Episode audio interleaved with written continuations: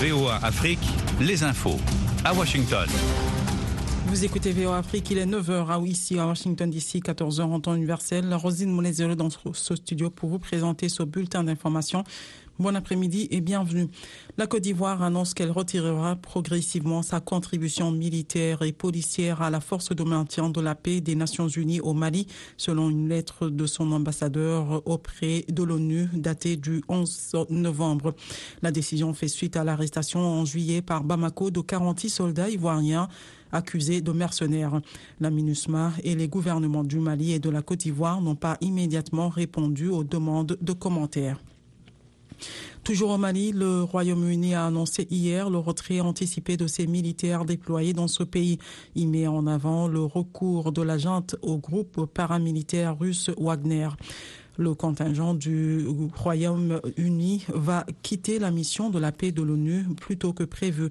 Près de trois cents soldats britanniques sont au Mali depuis la fin deux mille vingt dans le cadre de la MINUSMA pour un engagement qui devrait en principe durer trois ans.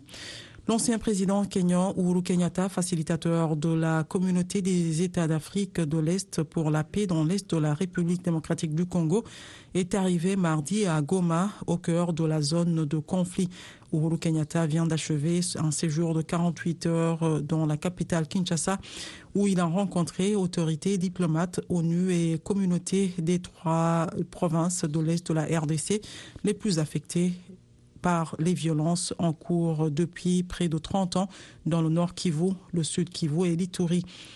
L'objectif est de préparer la prochaine session de pourparlers de paix sur la situation dans cette région de R D C prévue selon l'E A C le vingt et un novembre à Nairobi. En Éthiopie, le Premier ministre Abiy Ahmed s'est engagé ce mardi a appliqué honnêtement un accord de cessez-le-feu entre son gouvernement et les forces du Tigré qui, selon lui, est nécessaire pour garantir que la paix soit durable. La trêve signée le deux novembre a convenu de mettre fin à deux ans de guerre qui ont dévasté la région du Tigré, tuant des milliers de personnes, déplaçant des milliers de des millions d'autres et menaçant l'unité du deuxième pays le plus peuplé d'Afrique. Au Kenya, les autorités promettent de lutter contre la criminalité à Nairobi et d'autres villes du pays après une hausse des vols et agressions, souvent en plein jour. Le secrétaire d'État à l'intérieur, Kiture Kindiki, affirme être témoin d'une activité criminelle croissante de jeunes qu'il accuse d'être responsable de la vague de criminalité. Le nouvel inspecteur général de la police, Jafet Kome, a aussi lancé un ultimatum à quiconque serait en possession d'armes à feu, leur donnant un mois pour les rendre. Retrouvez-nous sur V O A Afrique en R D C sur quatre-vingt-dix-sept point quatre à Bukavu. Les États-Unis ont annoncé lundi augmenter jusqu'à dix millions de dollars la récompense permettant de localiser trois chefs des Shabab en Somalie, en Medri Dirieh Mahad Karate et Jehad Mostafa, indique un communiqué de l'ambassade américaine au Kenya.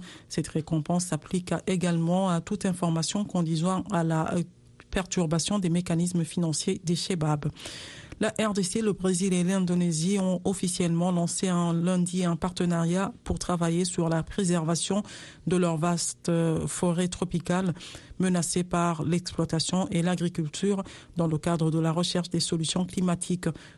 Cet accord appelle à l'indemnisation de ces trois pays par la communauté internationale pour la réduction de la déforestation en se concentrant sur des sujets communs tels que le financement climat et les prix de la tonne de carbone sur le marché des crédits de carbone. La plupart des dirigeants des principales économies du G vingt condamnent fermement la guerre en Ukraine et soulignent qu'elle exacerbe les fragilités de l'économie mondiale. Les membres du G vingt expriment également leur profonde inquiétude face aux défis posés à la sécurité alimentaire mondiale par l'escalade des tensions et appellent à la nécessité de l'indépendance de la Banque centrale pour s'assurer qu'elle poursuivra ses efforts pour contenir la flambée de l'inflation.